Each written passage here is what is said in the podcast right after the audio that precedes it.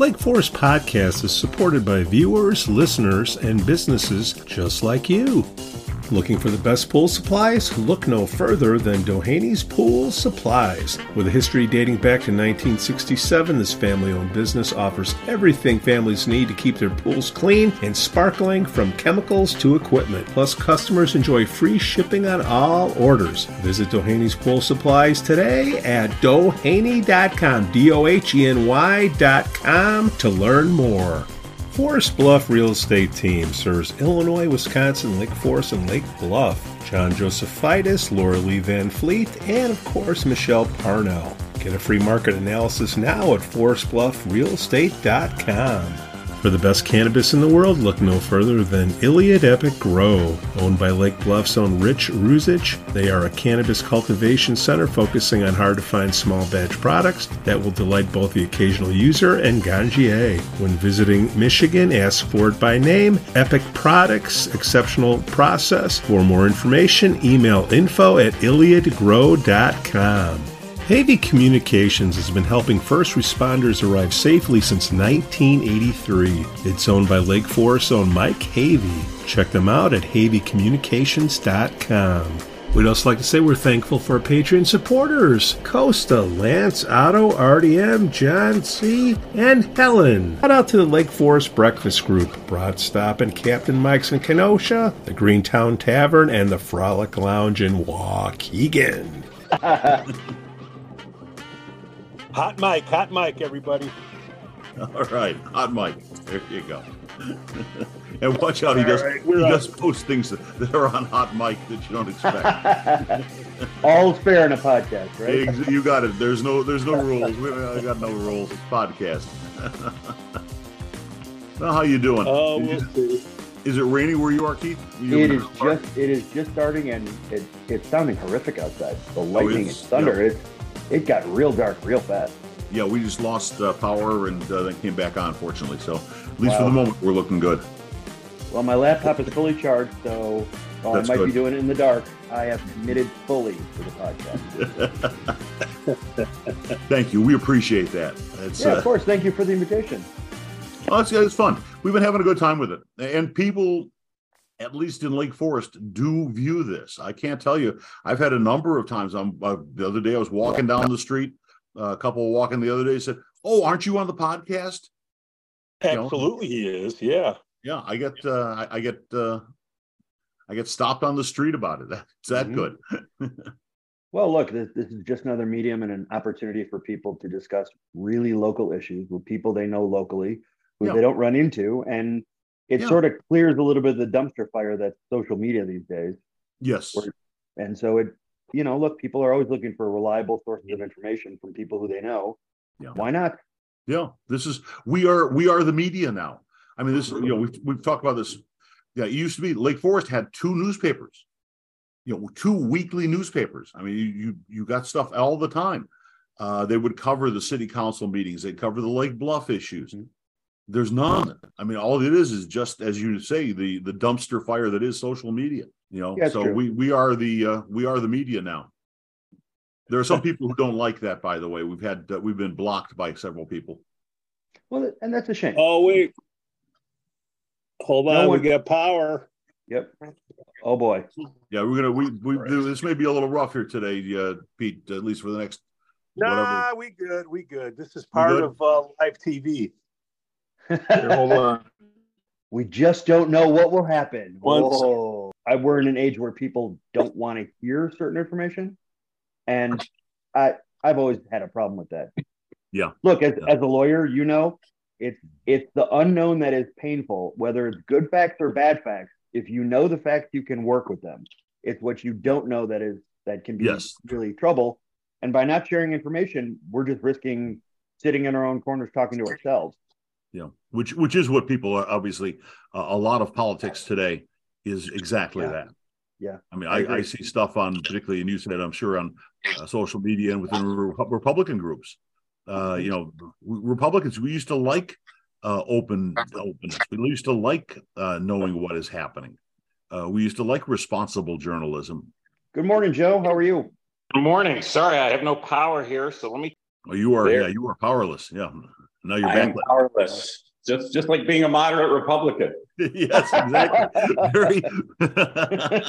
Close the door here. oh, good line. Keith Brin, welcome to the Lake Forest podcast, my friend. Morning. Thanks for having me. Frederick Lesser, how do we know Keith Brin? Uh, Keith Brin was the clerk of our circus court in Lake County. Uh, for Circus or circuit? Oh, a circuit. I'm sorry, circuit. Uh, oh, yeah, yeah, right, yeah, yeah, right. Keith was the uh, clerk of the court. Um, I've known him for, for many, many years now. Uh, he's been a great guy, and he is now um, had the uh, misfortune or fortune, I'm not sure which, of becoming the Lake County uh, Republican chairman. Uh, now, the way you know, most people don't know. You know, people know the Republican Party, and the Democratic Party, but they don't really know how these um, entities are are actually organized and how they actually function. Uh, actually, what it is is each precinct from the granular level, each local precinct uh, selects a committeeman, and that committeeman casts the number. Uh, it goes to a meeting at the after the primary, casts the number of their party's votes that were cast in the last primary, in uh, in order to elect then a county chairman uh, and the county chairman then goes on and uh, elects the statewide chairman. Uh, all of them, they cast, there's all weighted votes in that you cast the number of votes that you had for your party in the last primary. Am I skipping over the the township people, or I don't think the township. What people... did he? What did he just say, Keith? Can you? here's a here's with with one very minor correction. So, um, essentially, during every primary, every two years, every precinct can elect a Republican and a Democrat on their respective primary ballots, precinct committeemen. It's an elective office, you have to run for it, but it's only up in the primary. Once those are elected, a certain amount of time after the primary is over, each party in that two year cycle has to have its county convention where all the elected precinct committeemen come together. And Rick is correct, they each get to vote for chairman, whoever is running. You have to be an elected precinct committeeman to run. I had to be correct Um, someday. Yeah, there you go.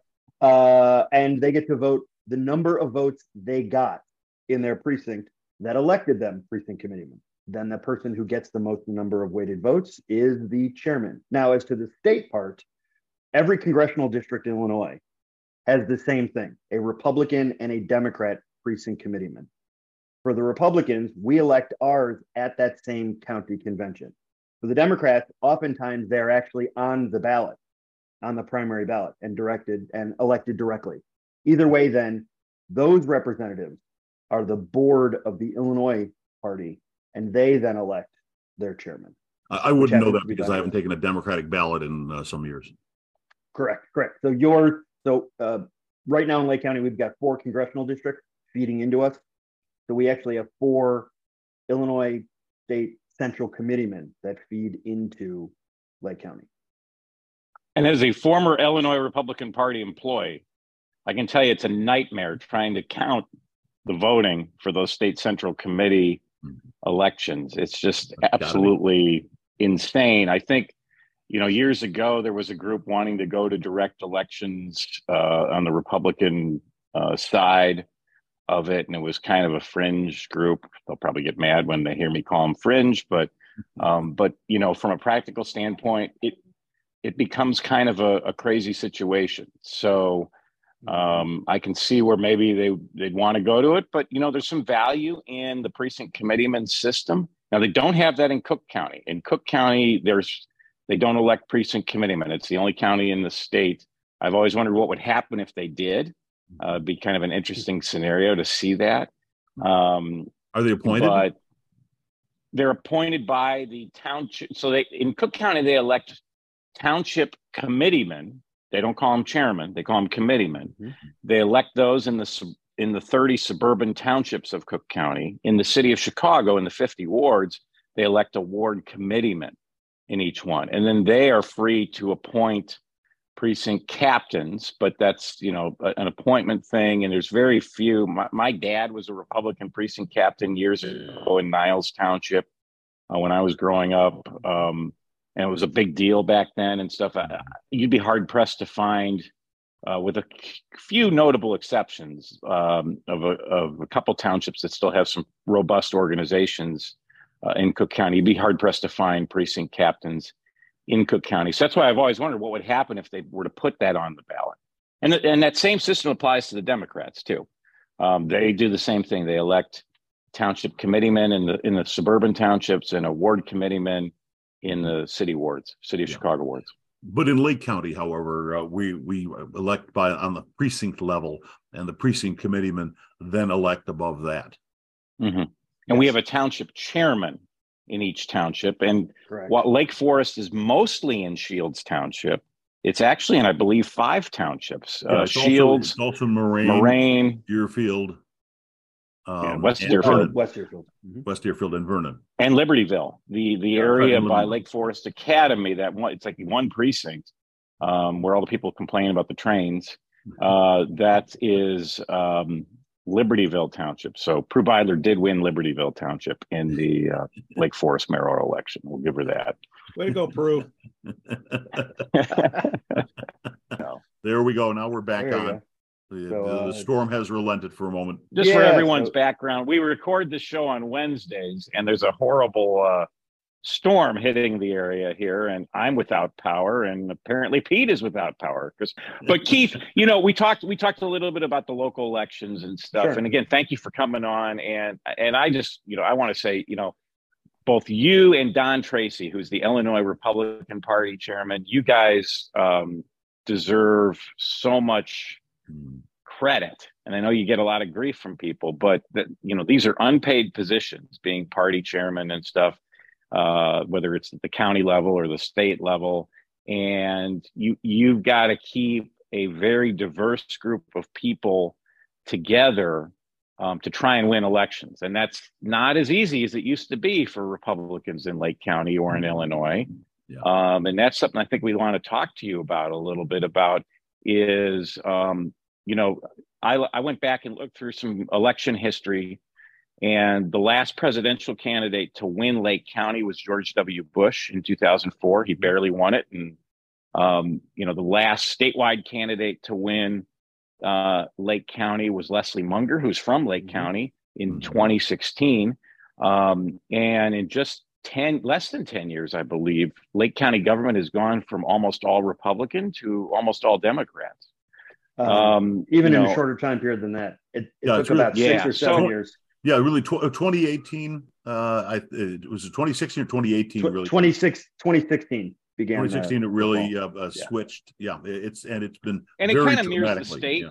You know, I think you know if you look back, if you go back to the year 2016, we Illinois had. Ooh, what happened that governor. year that was different? Hmm. well, let me get to that. Uh, Illinois had a Republican governor, a Republican mm-hmm. comptroller, Leslie Munger, a Repu- majority Republican congressional delegation, the majority of congressmen from Illinois were Republicans in 2016, including Bob Dold, who mm-hmm. represented uh, Lake Forest. Yeah. Uh, I believe Excellent Peter Roskam's district also included mm-hmm. uh, parts of Lake County, and if I'm not mistaken, so did Randy Hultgren. I could be wrong on that one, yeah, but both of them um, had a smidge. Mm-hmm. Yeah. So um, point being is something did happen in 2016 and i don't want to put you on the spot because i know you've got to represent all republicans and you know if the primary were held today donald trump would be the republican presidential nominee yep.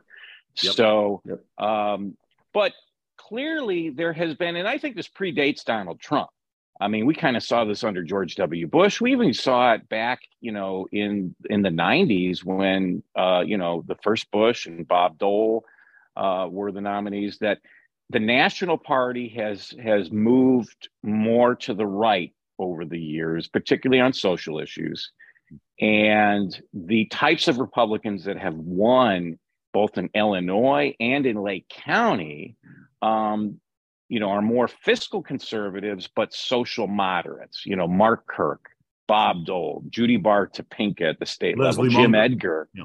leslie munger uh, Jim Edgar won every county in the state, including Cook County, when he was reelected in 1994. I can't imagine that happening today. Yeah. So, what, Keith? What's your take on what's happened and how the Republican Party can regain its foothold? So it's a that is a huge question. So I'll, I'll try to take sort of some big topics. You, we can drill down as, as much as you have the stomach for. And by the way, I never mind being put on the spot. The, the biggest advantage I have working for zero dollars in payment with all of my free time is that I think my family and other people in my life would love for me to get sick of this and come back to having some free time in my life. So at any point, if it's just not working, uh, I'll go back to being a regular citizen and happily participating there.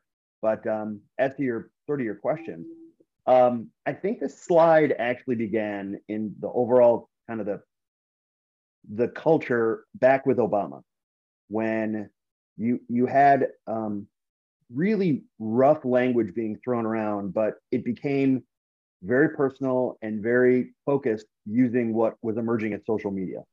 So Obama was wonderful at social media, but back then with Biden, I mean, you look, you take the most milk toast Republican, Mitt Romney, and there was some really, really unfair, rough language by anyone's account, um, thrown by Biden and put you all back in chains. Some really awful stuff getting thrown around, but it was it was exacerbated by social media, where you could run sort of in a very tribal fashion. You could run to the corner that you most agreed with, and it began to become amplified. And now we sort of move forward. Um, drawing the distinction to what happened now, I don't think Trump, while an enormous factor in any purple suburb across the, the nation, they tend those purple suburbs tended to get blue under Trump. But I think he was sort of an end result. I'm not convinced he was literally the cause. I think he was what emerged as a result of everyone already having moved to try to find their champions and yelling and screaming at the top of their lungs, and people deciding a long time ago that there was no middle ground. Uh, for example, it happened to the Democratic Party. I don't believe there are any pro life Democrats left in Congress. There used to be. There hmm. are none, as far as I know. No, no, no. I mean, there might be, but there certainly are none. What about Man- Manchin in West Virginia? I don't even know if he's pro-life. Uh, I don't know. I don't know, but he, he might be an outlier. He might yeah, be. He'd be, he'd be yeah, he's definitely an outlier on other things. That's for yes. sure. Right, but I think both parties sort of ran to their corners, and it, it's, it's always been um, that the allowed very small minority in both parties sort of um, eclipsed the middle very much on a lot of issues, and I think the suburbs sort of fell prey to a lot of that stuff look, Lake County, the third biggest county in Illinois, is an enormous place, and even the Republican Party has incredibly diverse views. In Highland Park and Deerfield, you're talking about a congressman like uh, Porter or Kirk or Dold, who tend to be more moderate socially, but very fiscally conservative. And then you talk about the west part of the county, more near McHenry, like in Antioch and Grant Township and others, that tend to be even socially very much more conservative. And the Republican Party in Lake County used to have very famous internal battles on who is more platform conservative Republican. But we used to win despite our fight internally. And then we began to lose. And about eight years ago or so, our county board went from super majority Republican to now we're super majority uh, minority. And uh, we had lost all of our congressional seats. We were seven to one county wide seats. Now we're 0 and seven, all in a period of about six years. And I really don't think that was so much the fault of the party as it was the general uh, electorate flipped, and the Republican Party was just not ready to accommodate those changes because it has always won despite itself. And I, I, understand what you're saying, and certainly there are some longer term demographic changes that have mm-hmm. played a major role here, no question about it. But you know, 2020, uh, Donald Trump gets 36% of the vote he was an anchor that pulls down the rest of the Republican Party uh, in Lake County uh, in a way that is just impossible for anybody to overcome. Mike Nerheim, who was a two term state's attorney, very popular guy, perfectly reasonable guy, doing a good job uh, running for his third term, he got 48, 48%. Uh, he he was unable, and the rest of, of the candidates, the countywide candidates for clerk, for uh, uh recorder of deeds, uh, for uh, circuit court clerk, all went down to defeat, and and really were not even close. Even though many of these were very good candidates. My God, Carla Wyckoff was our county clerk, was doing a great job as the county clerk. um, had there was no reason in the world for anybody to vote against Car- uh, Wyckoff for reelection, and yet she lost. Uh, yeah. And I, I, don't think this is just demographic changes. Uh, this is a, a, a political change, uh, an ideological change uh, on the part of the Republican Party that the Republican Party has become, well, just enamored uh, with this guy Donald Trump to the point where you can't get a word in edgewise uh, outside of that. Yeah, I, well, I think it's twofold, and I think, look in the in the Donald Trump's reelection, the Republicans almost flipped in that election. They almost flipped the House, and it, it wasn't because people weren't running in the same politics as Trump. They were running on the same issues. But you had several areas where, in the same congressional district, the people running for Congress would win running on those issues, and Trump would lose running the same issues. And I think mm-hmm. his his brand of politics is, whether you like it or not, tends to be polarizing. He, if you agree with Donald, you really agree with Donald. If you don't agree with Donald, then something about him offends you. And there really is no middle ground for him. He's a fantastic marketer. He really he, he's tapped into something, especially in populism, that is unavoidable. The people who are left behind by corporations, by governments, look to him as a as a champion. And I can mm-hmm. see where they would find a champion in him, someone who really wants to fight and says, to heck with the people who are in charge. We're going to do it our way and get back. And look, I understand it. I don't necessarily agree with it, but I I do understand it. And um, at the same time, you're talking about certain election issues that the Democrats have masterfully capitalized on.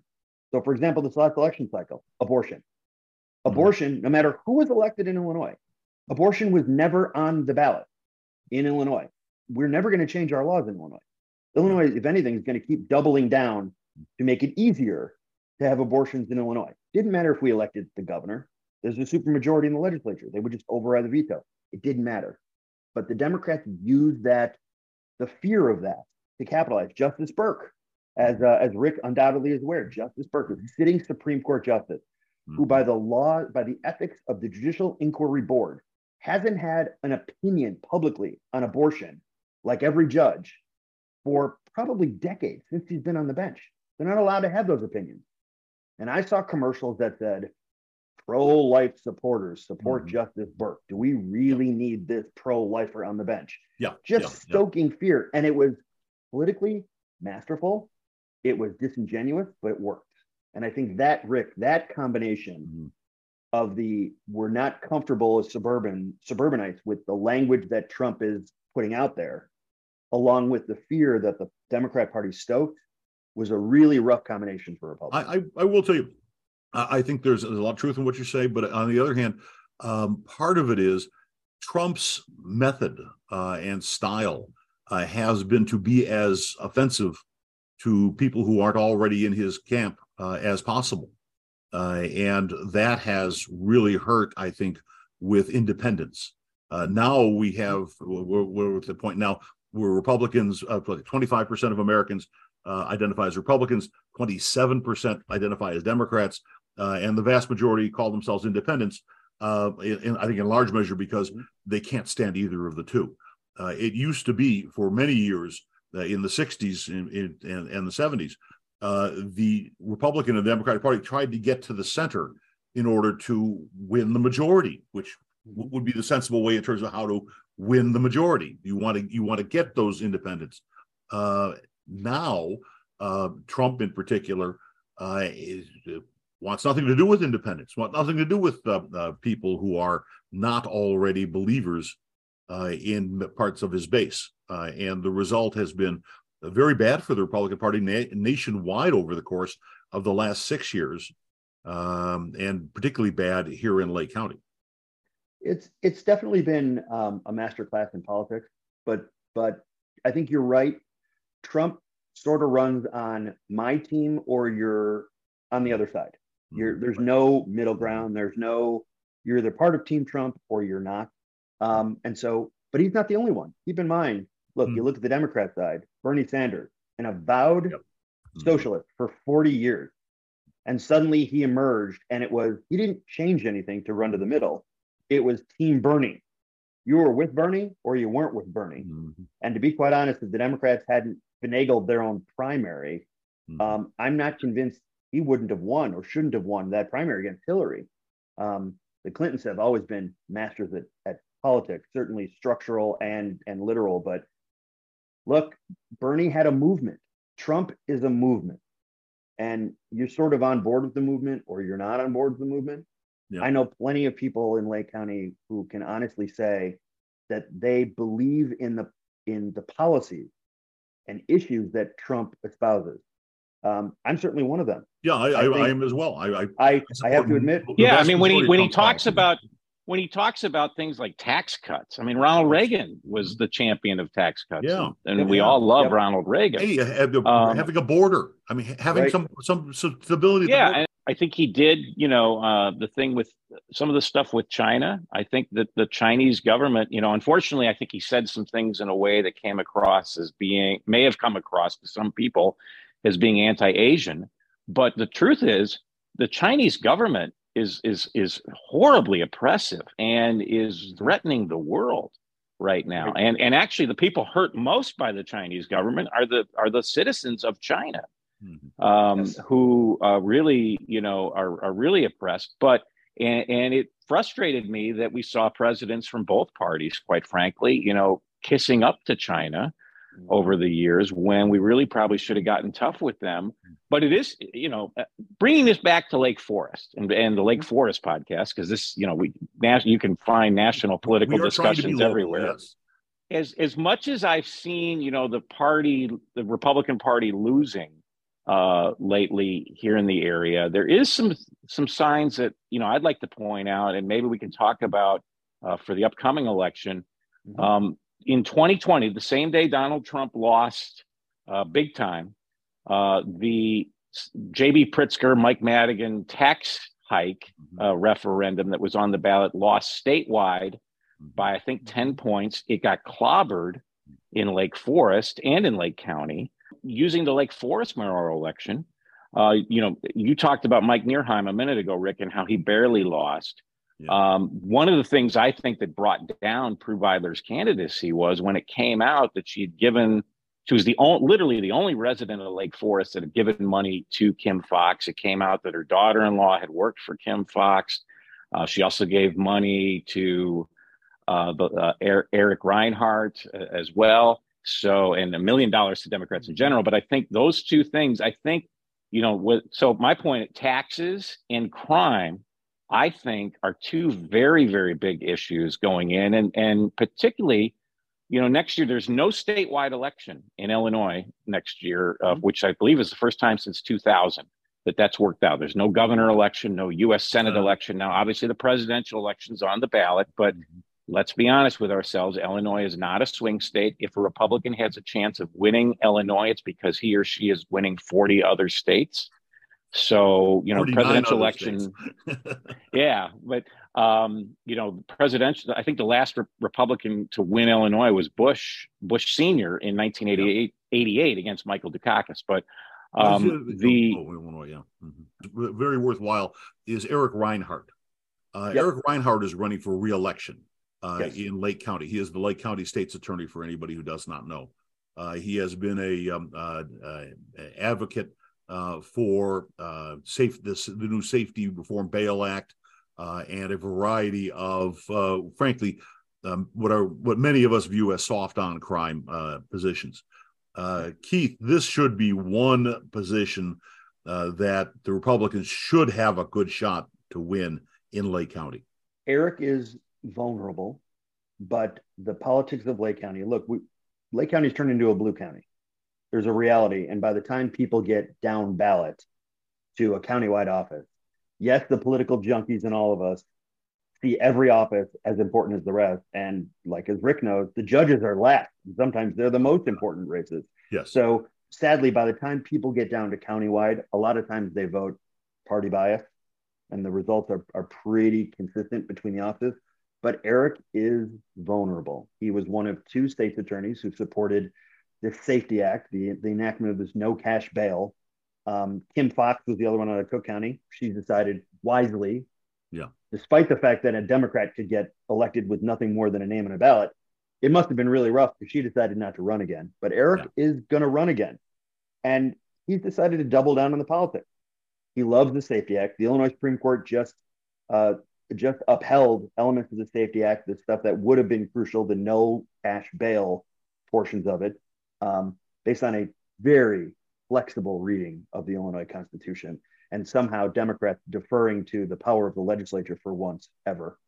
Um, but that being said, he also has doubled down in his announcement and said he made it political. Like his reelection announcement, he said he's going to make sure, for example, that, and I'm paraphrasing, that he's not going to work with other states' attorneys who have various political beliefs, and we're not quite sure what abortion or whatever else, that he's just not going to work with those offices.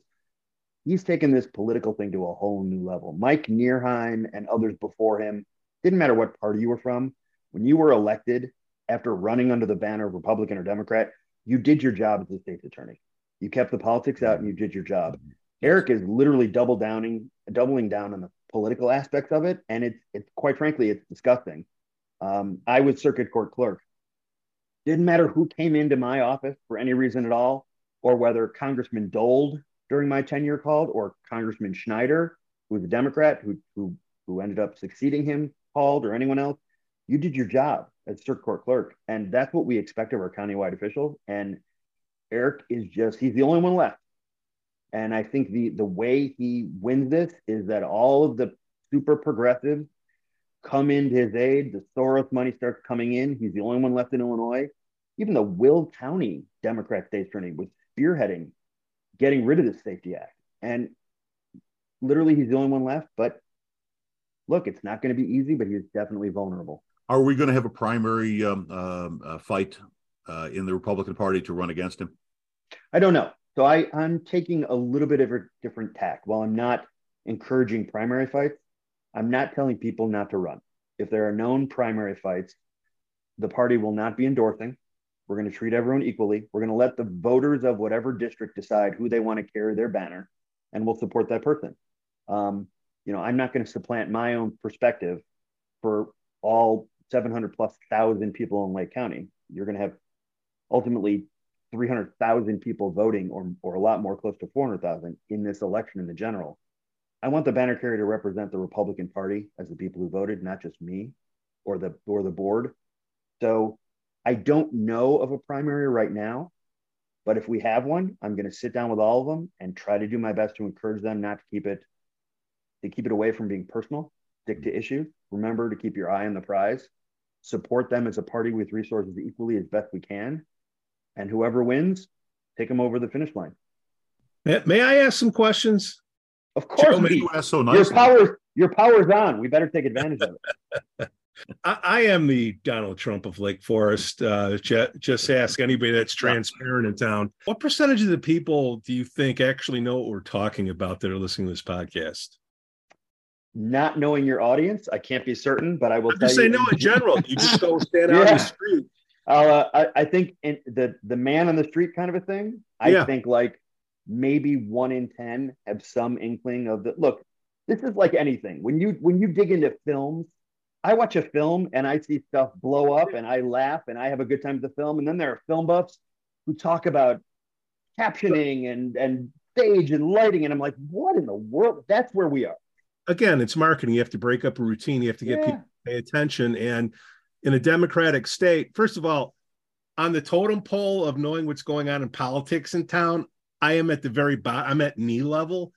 But here's what I think is going on just a guy on the mm-hmm. street. You're in a democratic state, and the people that hold jobs, state jobs, they're Democrats. They have a vested interest to keep their jobs. So they're very passionate about getting the votes in, right? There's two reasons why people don't buy. They don't understand the offer or they're not sufficiently disturbed. Mhm. On the Republican side, you can be passionate, but going out in a thunderstorm to do a vote uh, for your passion, you're not going to go out as much as you're going to do to cover your job. Mhm. How do we correct that situation? People not understanding the offer. I've gone to a couple of these Republican uh, events, and no offense to anybody, I'm a Republican as anybody, I think, but you have blowhards yelling at blowhards. Okay, there's almost like you need another another term uh, for for a Republican. Call it something else. Another term for a Democrat. Wherever you are in the political stakes is your identity, and there is no either or. It's very hard to get people to see both sides. How do we educate people of one in ten? Okay, know what we're talking about. Anything above one in ten is good. How do we market the information out there? Because I'm scratching my head. We did a show during all this Prue Beidler and the mayor thing back on St. Patrick's Day. I was in Florida. I'm reading the DeSantis book. I'm going through Florida and like, you know, flags everywhere. Everything's great. And DeSantis is can't come close to Trump. And if you don't go with Trump, then then then we're fragmented in a state where the Democrats hold the jobs that can go out there and recruit other voters. That's how the guy in the street sees it. How can we like peel away at that thing to make some inroads of this? I'll hang up a list for my answer. well, thanks for the question, Pete. Uh, no, it's you know you speak a lot of truth to it. You have to capture people's imaginations and their attention in one or two lines, and you've got to give them something that is meaningful to them. Talking about trade policy and other kinds of stuff, and the latest Supreme Court case on standing and voting rights in Alabama, in Illinois. People hear their eyes just glaze over and whatever. I, I don't care. This is not meaningful in my life. Um, and in the suburbs in particular, what really captured people's imaginations was the were the outrage they felt when um, Trump came on and was very polarizing one way or another in the suburbs, and that was clear from all six of the collar counties up here. Um, and also, there was a fear aspect. Look, it, in talking with my wife and in others, they were overly concerned with abortion rights and it being taken away without even understanding that there was no chance in Illinois of those rights being taken away. So the fear of that captured their imagination and they wanted to make sure that they handled it. That became a top of the line issue for them. It, as was was uh, referenced before with the tax issue that was defeated on the ballot uh, a few years back. People that was really heavily marketed and people really understood how it was going to affect their bottom line and their family finances. So they were able to understand that and internalize it, and it turned into votes one way or another, actually, to defeat it. Um, it's a tough question, Pete, and it messaging is a big part of it. It also is how often you're seeing the messaging. You know, you can walk around Lake Forest and ask people their opinions of certain economic issues or other things. I'm guessing 75% of people's opinions are going to be from what them and their friends talk about and what they hear in social media and see on TV and other things. And they're just going to reflect that because people don't have time to dig into the literature, read the Wall Street Journal and everything else. They don't listen to C SPAN debates. Who has time or wants to do that besides us? So, well, the issue is they want to see Trump lose more. They want to see a Republican win, right? So yeah, yeah. And DeSantis is no. he can't hold a, a candle to him. What? Why is that? Yeah, it's he can't. He can't and, get started. I mean, it's a, no, get no traction. Well, what I think what people are finding out is that DeSantis nearly lost two cycles ago against. I think the guy's name was uh, Gillum. He almost lost. It was a very very close election for governor. On his reelection, he overwhelmingly won. But I think a lot of that is due to the fact that his policies during COVID and his actions regarding COVID were very successful. So he had a lot of Democrats voting for him. There's, yes. there's nothing that will get you votes more than demonstrable success. Then people don't care about your policies. Just keep doing what you're doing. I don't care what you say or think. Just do it. But I don't know that a lot of people really know DeSantis. Uh, I personally don't know him. I've heard him in some speeches. I Donald Trump good has book. Read the book. It's a good yeah, book. He's a good I guy, is. you know. But yeah. still, so yeah, then you see Trump, and you got to, you know, you deal with the mean tweets, and the soccer moms don't like that, and mm. they, they, they hate him, and then you get another round of the Obamas, and, and he, he yeah. they hate him, and he pokes at them. He oh yes, he does. Yes, yes, he does. But you know what? People like that, yeah. We, we do. Well, his, his we, polls go up every time he gets indicted. Yeah. Well, yeah. Yes. Now that's that's a really that is a fascinating thing because if I'm I don't know that that would have happened if the New York prosecution indictment hadn't happened because even Democrat um, lawyers across the country looked at the New York thing and said, "What are you doing?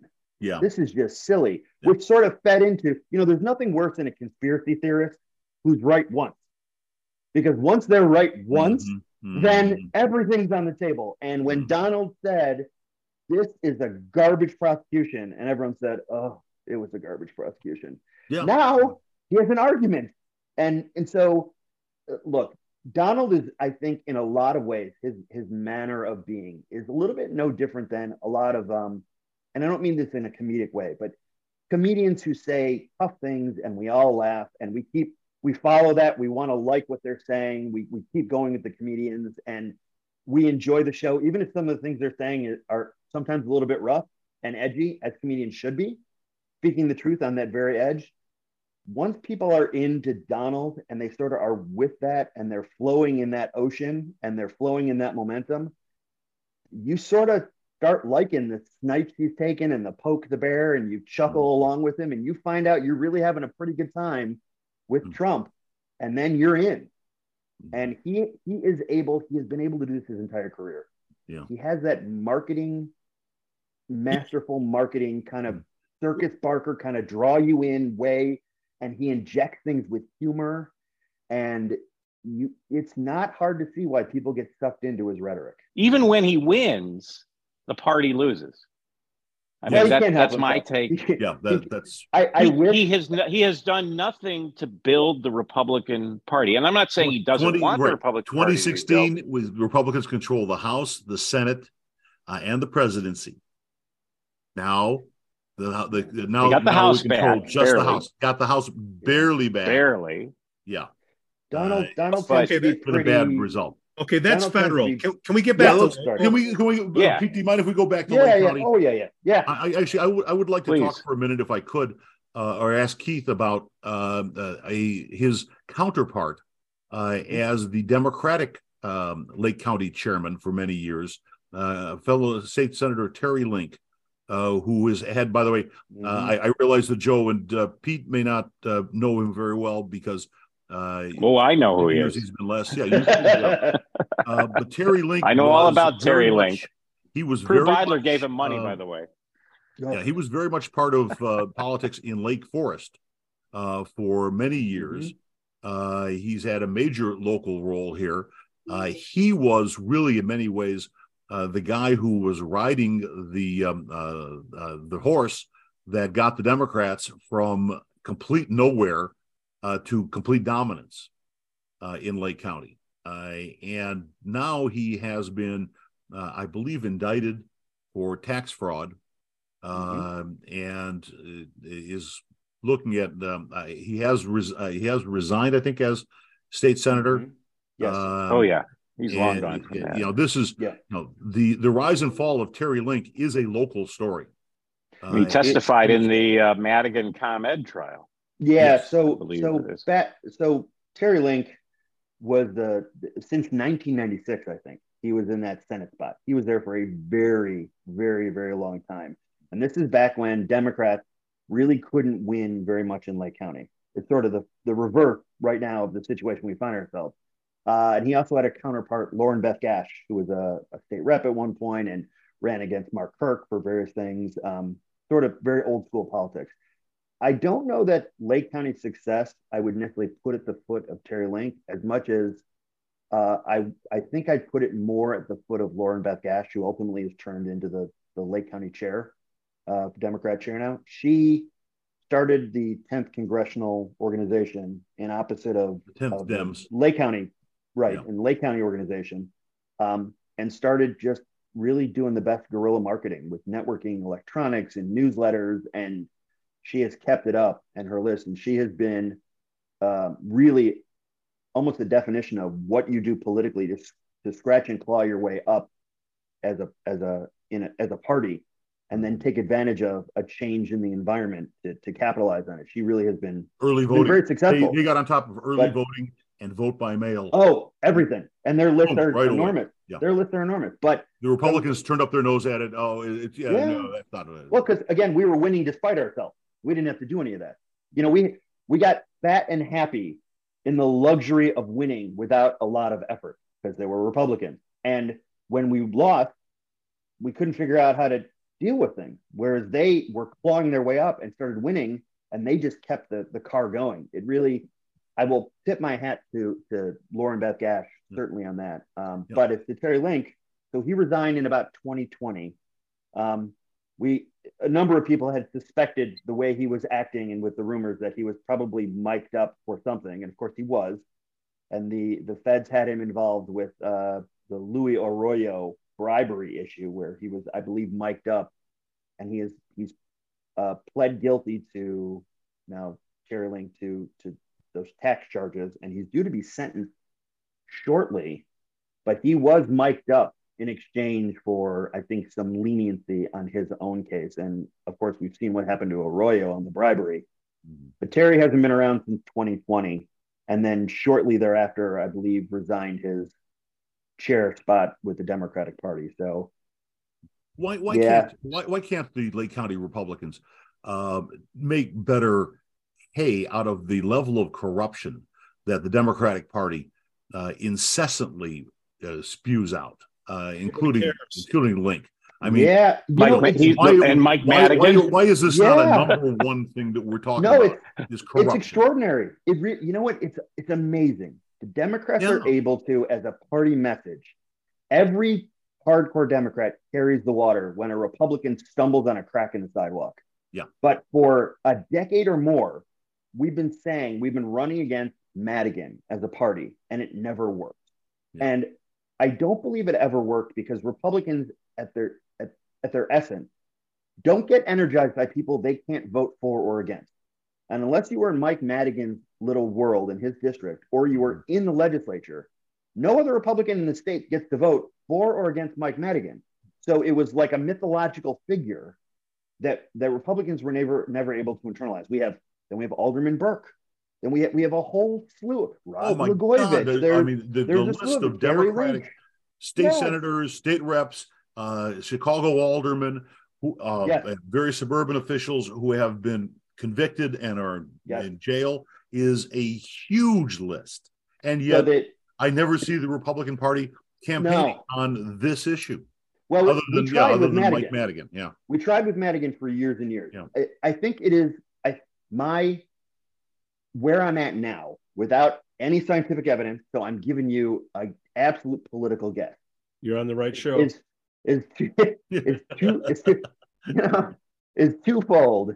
Uh, the first is that Republicans in general tend to vote on a they they find themselves to be a little bit more principled in their vote. So even Republicans will vote for certain candidates and they will sit out voting against Republican candidates, despite the fact that they know by doing so the Democrat will win in order to keep their principles solid and their, their morality sound to themselves. Republicans will sit things out. On the on the other side of the coin, Democrats stand for not Republican. So if there's a Republican in the ballot, Democrats will get together and vote for the Democrat and against the Republican because God forbid the Republican wins. That's all that matters to a Yeah. chunk of the Democratic Party. We just I mean, we mean- don't operate like that. So that's why Can I, Madigan can I never give an stuck with the example, guys? And you guys are going to get really pissed, but I'm going to do it. Congress, okay, Schneider, and then you had Severino. You guys all don't like Severino. What did?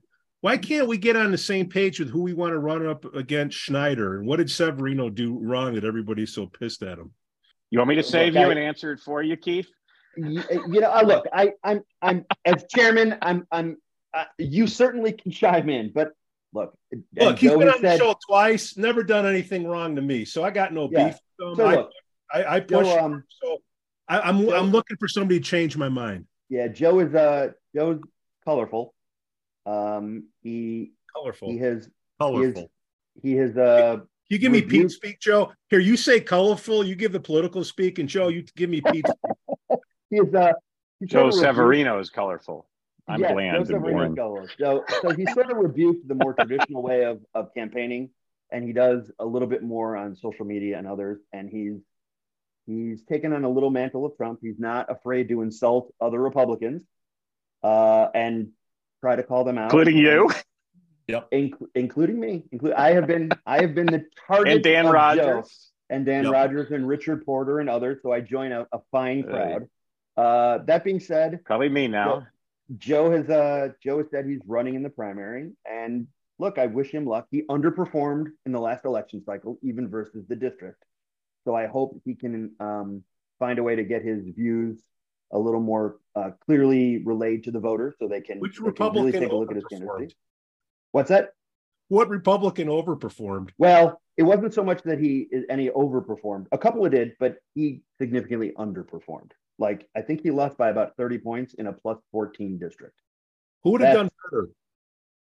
Uh, well, Bob, Bob Dold, Dold? I think would have done better. Um, Yeah, yeah, we we both Mark immediately have an answer. my- yeah, there. I think there there are lots of people. But that being said, there's so many what ifs in who would have done better. You never know. I mean, um, Schneider ran on being absolutely harmless and vanilla, and I think that was Mhm. some of his campaign commercials of Yep. the Riding not his a part bicycle, of the riding his bicycle. Right. Yeah. I'm not a part of the circus. If you want stability, Miss Mr. and Miss Suburban, vote for me. And Boring that government. might, I've heard that one. yeah, and that Well, might- and he that- and look, I, I'm I'm no fan of Brad Schneider, but he has, you know, when you compare him to like Jan Schakowsky or the Squad, you know, AOC Mm-hmm. and that crowd that hates Israel, Yeah. Schneider don't look so bad compared to that. Oh yeah. I mean, he's still very terrible. moderate. look, and But by the way, I, I think, Yeah. yeah, yeah, I, I don't. I'm throwing I'm throwing out Severino because look, Yeah. us Facebook old guys, Republicans, just see the sniping going back and forth, and I'm like, well, what if he's underperforming? He's the tallest midget, and he went out there. Why can't there be, why can't there be somebody better to to to put out there? I Well, don't that's a good Well- question. The reason is because Well, it's- I think there is someone running mission. from Lake Forest that's Yeah, going to run in the primary against him, but we'll I- that'll be another think- show, I guess. Dead we- secret.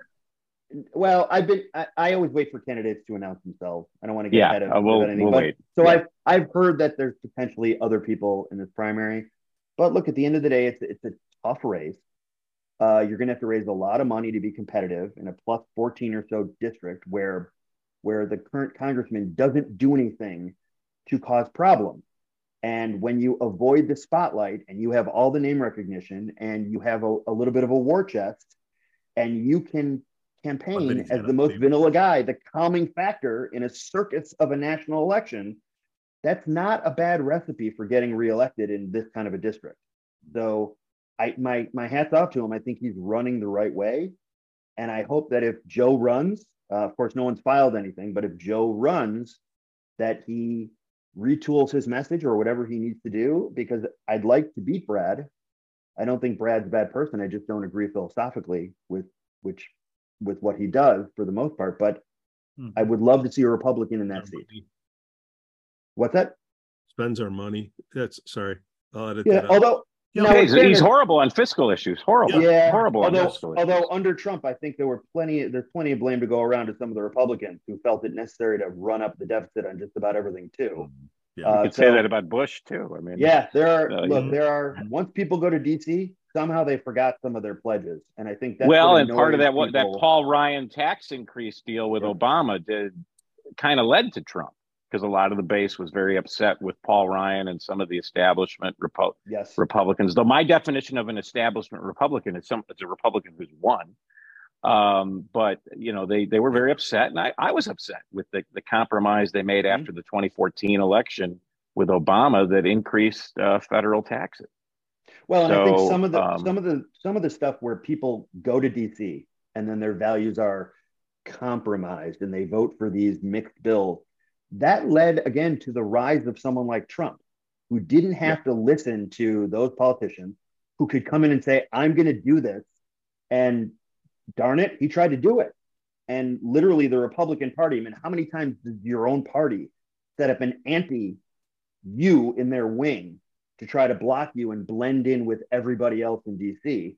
And that's exactly what happened. So people see him as a fighter who keeps to his word. And I think that's missing in politics now.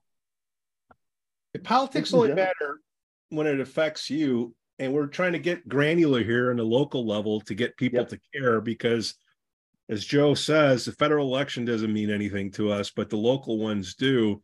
We have a caucus picking all of our people, so quote unquote politics don't come into play.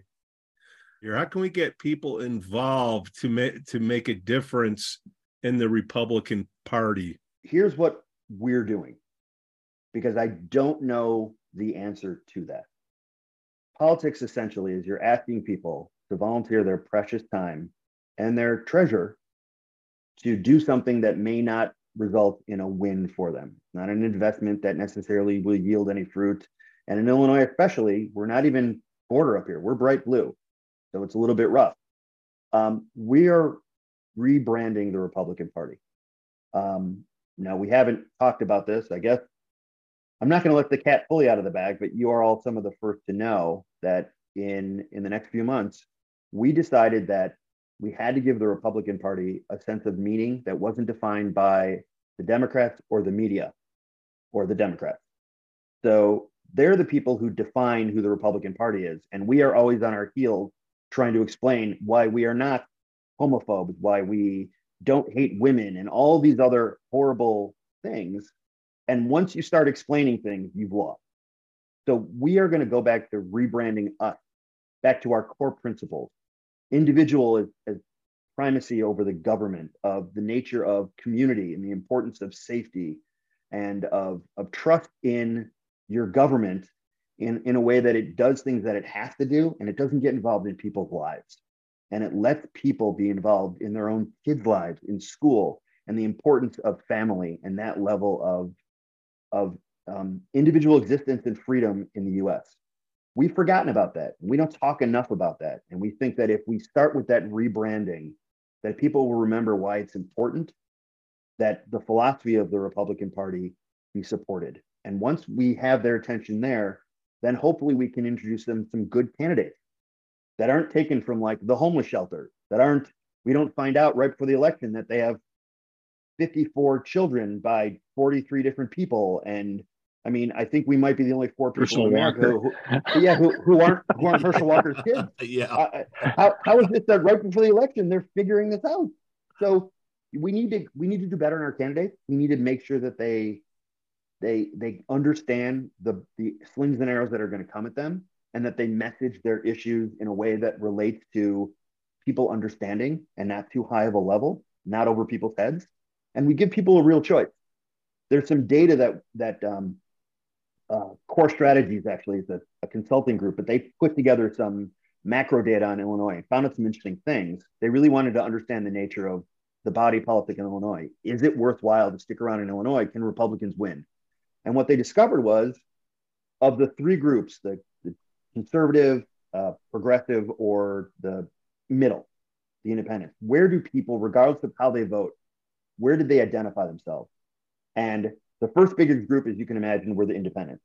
But the second biggest group was actually the conservatives.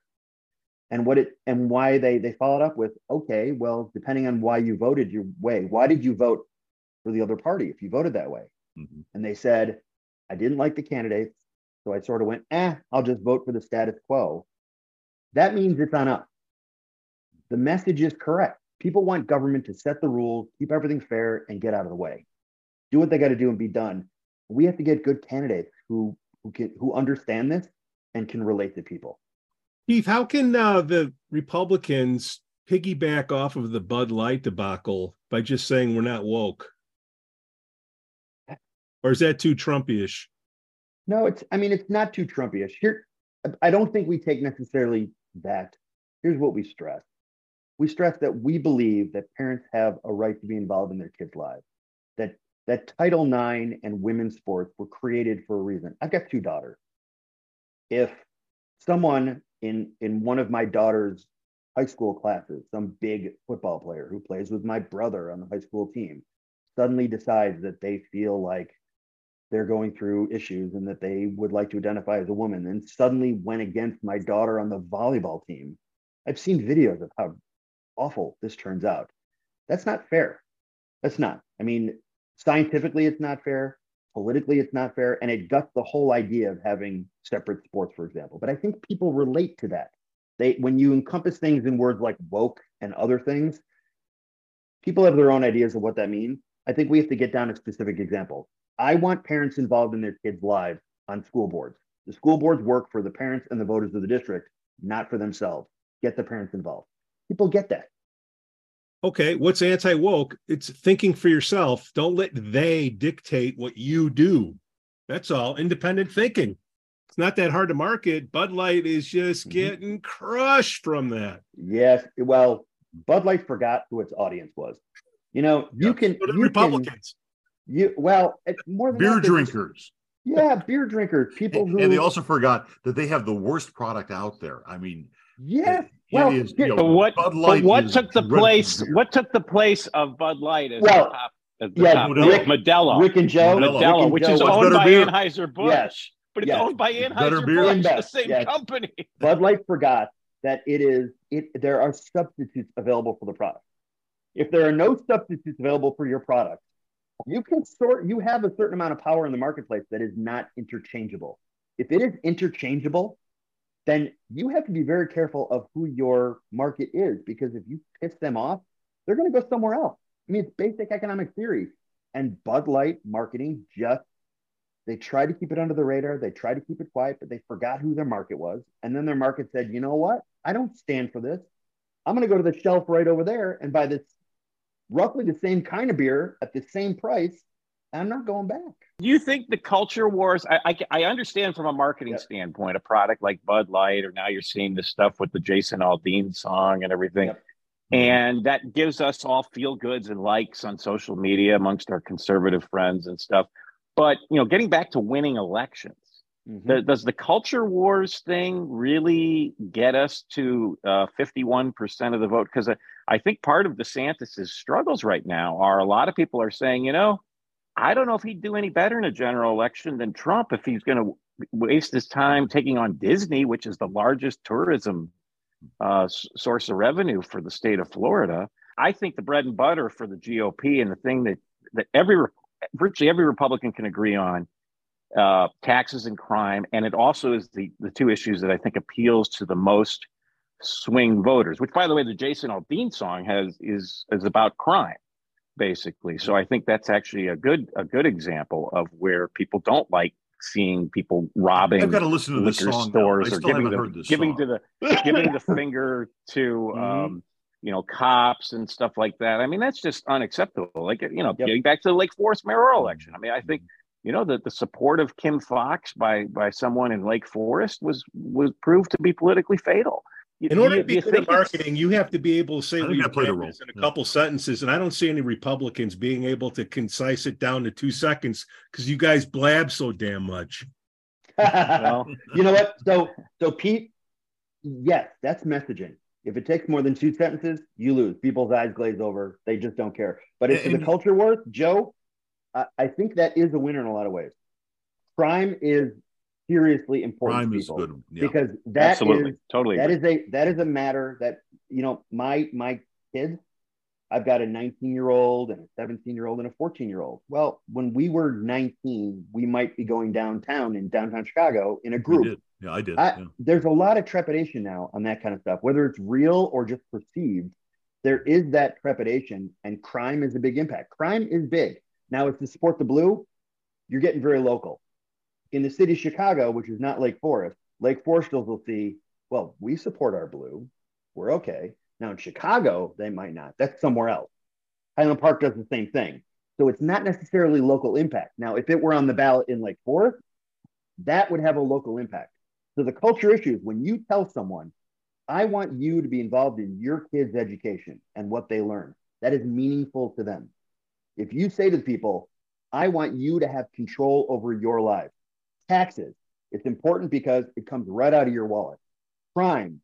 Mhm. crime is awful. Oh, we don't—we got to deal with it in certain ways. This is making it worse and worse. People can envision how that might impact them. So it's important. If we take the culture issues and break it down to how it relates to the individual then we find a way to connect with people. And Pete, that is the how much how much do you think What's the in it for me? likability of the candidate matters? I mean like we we had on uh our, our favorite uh the podcast's favorite democrat um holly kim. Mhm. uh holly is just a really likable person.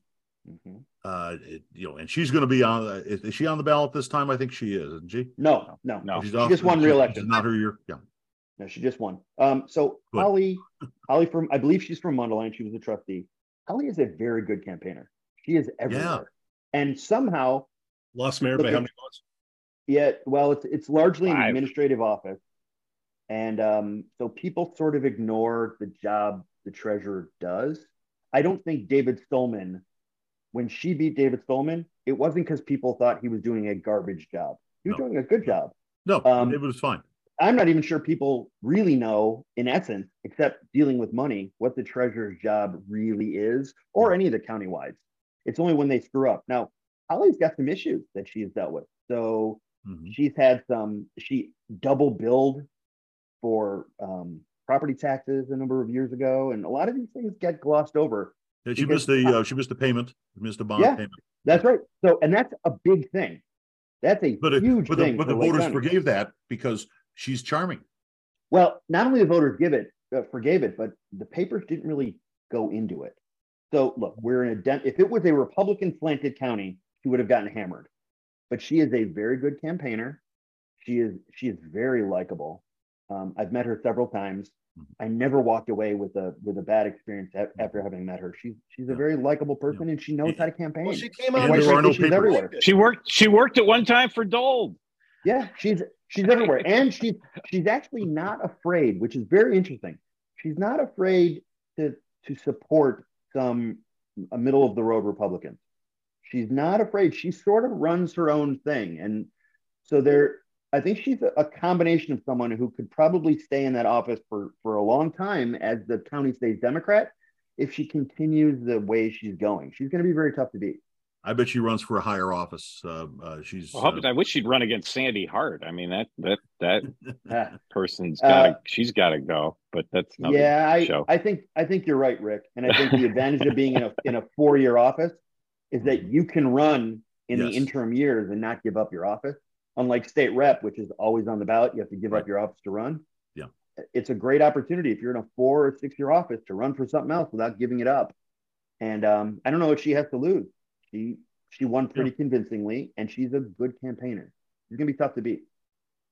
He's But transparent. on the crime issue, on the crime issue, Yeah. there's you know there's been stuff here in Lake County. Bring it back to that state's attorney's race, which I think is going to be the marquee race for you guys, uh, for us. I do next too. year, I- everyone. I, I'm very. yeah. Um, there is forget about what's going on in Chicago, as hard as it is to forget.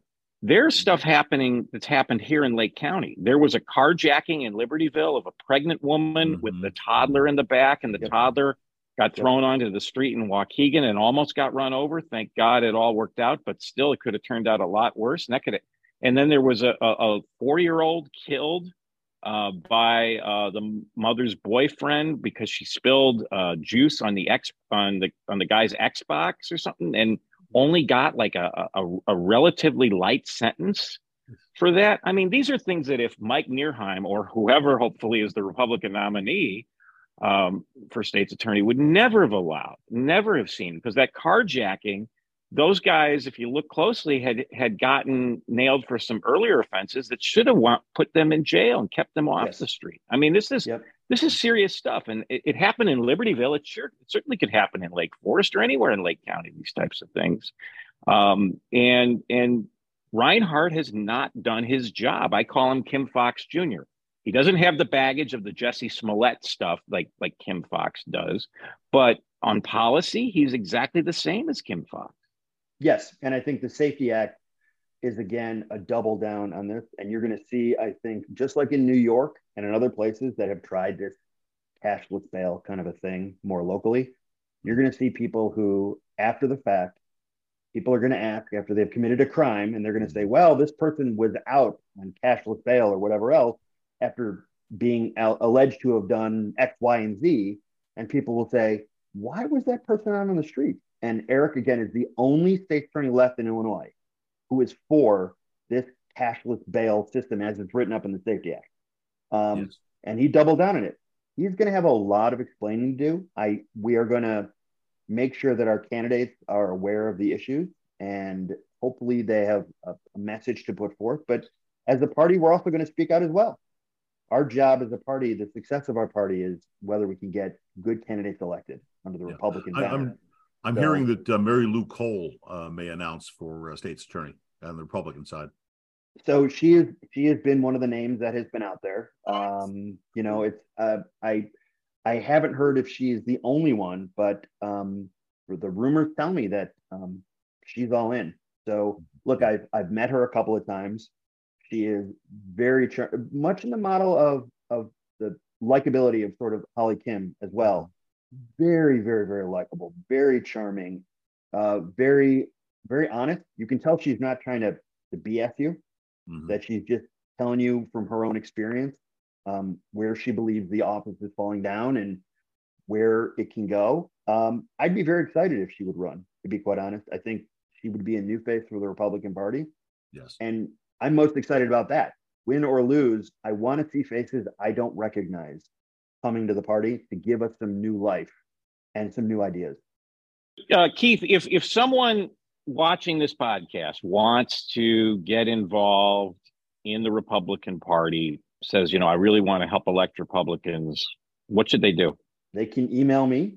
They can. i am happy to give my cell phone out. I'm happy to give my email out. I'm happy to do whatever it takes. We have a lot of precinct committee. We got to rebuild the infrastructure of the party. I'm willing to take. I'm greedy enough to take whatever time people believe they have, whether it's an hour a week, an hour a month, or a couple of days. We need to rebuild everything we're doing now is the time to rebuild because the petition season will start probably after Labor Day. And that's when you really are getting into the 2024 election season. And I'm also willing to listen to any ideas people have. No idea to me, as far fetched as people might think their ideas might be, um, I'm willing to sit down and listen to every one of them. And I'm happy to incorporate ideas we haven't tried before because, quite frankly, we again are in the position that Lauren Beth Gash and the Democrat Party were in 10 or 15 years ago where they had to claw their way at the top. The reality is we are not doing well in winning seats. So we have to win these seats back. So I'm I'm willing to listen um, to some new ideas. When, so, when is the primary? When is the uh, 2024 primary? The, the, you know the, the Democrats at Springfield have moved this the, the date around yeah, so many different times, depending on whatever's back, good for them. What, yeah, what, what is it now? It's back in March, I believe. Back, okay. uh, it's back in March. So we don't have the official packets yet from any of the county clerks. I think the judicial subcircuits are sort of holding that up as they figure that out. But generally, the petition season will start after Labor Day, and you can circulate to about Thanksgiving, and uh, right after Thanksgiving or so, till about the first of December is the filing period, or so roughly, and then um, by the middle of December, you'll know who's going to pretty much be on the ballot. We're also looking for some good candidates. I don't care if it's a first time run for anything we're going to do what we can to make sure that people are receive training on how to be good candidates and have the benefit of some of the institutional knowledge that I think we've lost over the last six or eight years. We're bringing people back in. Bob Churchill, Louis Savet, a number of others who have been in office to success or run political campaigns who sort of found that maybe they weren't so welcome in the Republican Party. We're welcoming them all back. That's how you win elections. They know how to shake hands in the absence of social media, before the media, social media dumpster fire. They know how to talk to voters. And I think we have to learn how to do that. And we're willing to invest the resources in training our candidates on how to do it. Yeah. Look, my personal philosophy is I don't even care if someone's a Democrat. If I can sit down with them and convince them to vote for any one of the Republican candidates, it's a good conversation to have. I'm not going to call them out as to why they're a Democrat and other things. It's a start. We we miss talking about issues with people and not um, ascribing some kind of personal animus or deciding that they're just evil because they don't agree with us. It doesn't matter to me what you believe in. Give me an opportunity to try to talk to you, and I'm happy. And then just participate in the process. Great. We'll have more conversation. We'll get you there. And we say all this, and people just want to, they'll only read the negative headlines. Yep. Well, those are more fun. Those are way right. more. We're fun. just wired that way. That's how our brains it's, are. It's clickbait. It's it's really it's extraordinary yeah, it's clickbait. clickbait. Mm-hmm. Yeah. So, what's your website, email, phone number, all that stuff so they can get a hold of you, Keith? My cell number is 773 315 1380. And they can always get me at KBRIN at Ameritech.net. And for those under the age of 30, that used to be a company. Uh, I was about to say that's a, that's older than AOL. As, yeah. as I move my AOL coaster over, that's right. That's, that's, that's, uh, CompuServe yeah. and take a look for our rebranding in the next couple of months. And the township organizations too um, get involved in those, right? I mean, you know, well, like we said earlier, there's five townships yeah. here, but Shields is the biggest one, and I know Dan Rogers is doing a lot of stuff to energize, re-energize the Shields Township GOP. Mm-hmm. With um, I've, I've, been to a couple of their um, uh, meetings and stuff, and our friend Philippe uh, uh, Malin, mm-hmm. who's been on this show, uh, is involved in some of that. So um, uh, that's something to to see and hopefully work with as well, right? Maybe we have Dan on a future show. So that's Maybe, one of the things uh, we're one of the things we're trying to do is instead of a, a Lake County organization that dictates sort of policy for everyone at the top, I'm sort of pushing everything over to the local township organization. So because look, I live in Highland Park, but even next door in Lake Forest, I don't know how to get someone elected in Lake Forest as, as good as, for example, Rick does, or either of you two. So why would I think of that for the rest of the county? So I rely on people like Dan Rogers. And let me give you a shout out to Dan Rogers. I'm glad you brought it up. Dan was taking an organization that was just sort of um, was just sort of floating in the ocean, and he has absolutely supercharged the organization. It has a full complement of precinct committeemen they're working with data. They're actively looking to improve things and get messages out to voters. And they're actually building their ranks in a way that I think has even surprised Dan. In a lot of ways, I think if you tell people you're still here and what you stand for, there are a lot of Republicans in Lake County who've sort of written off the party as non existent. That's what I want them to hear with our rebranding and with people like Dan Rogers. We're still here, and here's what we stand for. And Dan is a perfect example of how a township organization has just flourished in less than six months. He is back to full bore and is just absolutely killing it and pushing the township forward. So I'm I'm thankful for Dan and I'm really proud of you his work. Dan is a, a, a plus for the marketing end of things. Well, he's he's Dan, a bit of social he's a social conservative. Let's say that. Yeah. But he is, you know, he grew up in Lake Bluff. He went to Lake yeah. Forest High mm-hmm. School. Yeah. He's he's lived his whole life pretty much in this community. I mean, I think he went to school with Eric Guskarian. Yeah. Um. Yeah. So you know, he is. Um. Yeah, he is. If his personal Facebook posts, you can see he's rather socially conservative. Um. But yeah, I mean, but the nuts. I always view these party offices, whether it's your job, Keith, or or, or Dan's job, or Don Tracy's job at the state level it's really more nuts and bolts than ideology. It's building infrastructure yes. and and whoever gets nominated in that primary can then use that infrastructure because we all know the Democrats certainly have an infrastructure to their party. It's a well-oiled machine, as Pete said, with a lot. There's still mm-hmm. a lot of patronage out there uh, with those mm-hmm. with those jobs. I can testify to that firsthand uh, at the state level that there's still a lot of Democratic precinct captains and precinct committeemen out there working those, for the state of Illinois um, and Cook County and Lake. I don't know about Lake County, but um, the, is alive and well. Yeah. Yeah, it's yeah, it's alive and well, and and if anyone thinks because Madigan is out that changed, you're oh. sadly mistaken. no. So, but yeah, thanks. This has been great, I, Chairman. Thank you so much. I, I really, I thank think you have shed a lot me. of light on some stuff. And, thank you. Thank, thank you. you. Thank you all for having me. I appreciate it very much. The Lake Forest Podcast is supported by viewers, listeners, and businesses just like you. Looking for the best pool supplies? Look no further than Doheny's Pool Supplies. With a history dating back to 1967, this family owned business offers everything families need to keep their pools clean and sparkling from chemicals to equipment. Plus, customers enjoy free shipping on all orders. Visit Doheny's Pool Supplies today at doheny.com, D O H E N Y.com to learn more. Forest Bluff Real Estate Team serves Illinois, Wisconsin, Lake Forest, and Lake Bluff. John Josephitis, Laura Lee Van Fleet, and of course Michelle Parnell. Get a free market analysis now at forestbluffrealestate.com. For the best cannabis in the world, look no further than Iliad Epic Grow. Owned by Lake Bluff's own Rich Ruzich, they are a cannabis cultivation center focusing on hard to find small batch products that will delight both the occasional user and ganjier. When visiting Michigan, ask for it by name. Epic Products, exceptional process. For more information, email info at iliadgrow.com. Havey Communications has been helping first responders arrive safely since 1983. It's owned by Lake Forest own Mike Havey. Check them out at haveycommunications.com. We'd also like to say we're thankful for our Patreon supporters Costa, Lance, Otto, RDM, John C., and Helen. Shout out to the Lake Forest Breakfast Group, Brat Stop and Captain Mike's in Kenosha, the Greentown Tavern, and the Frolic Lounge in Waukegan.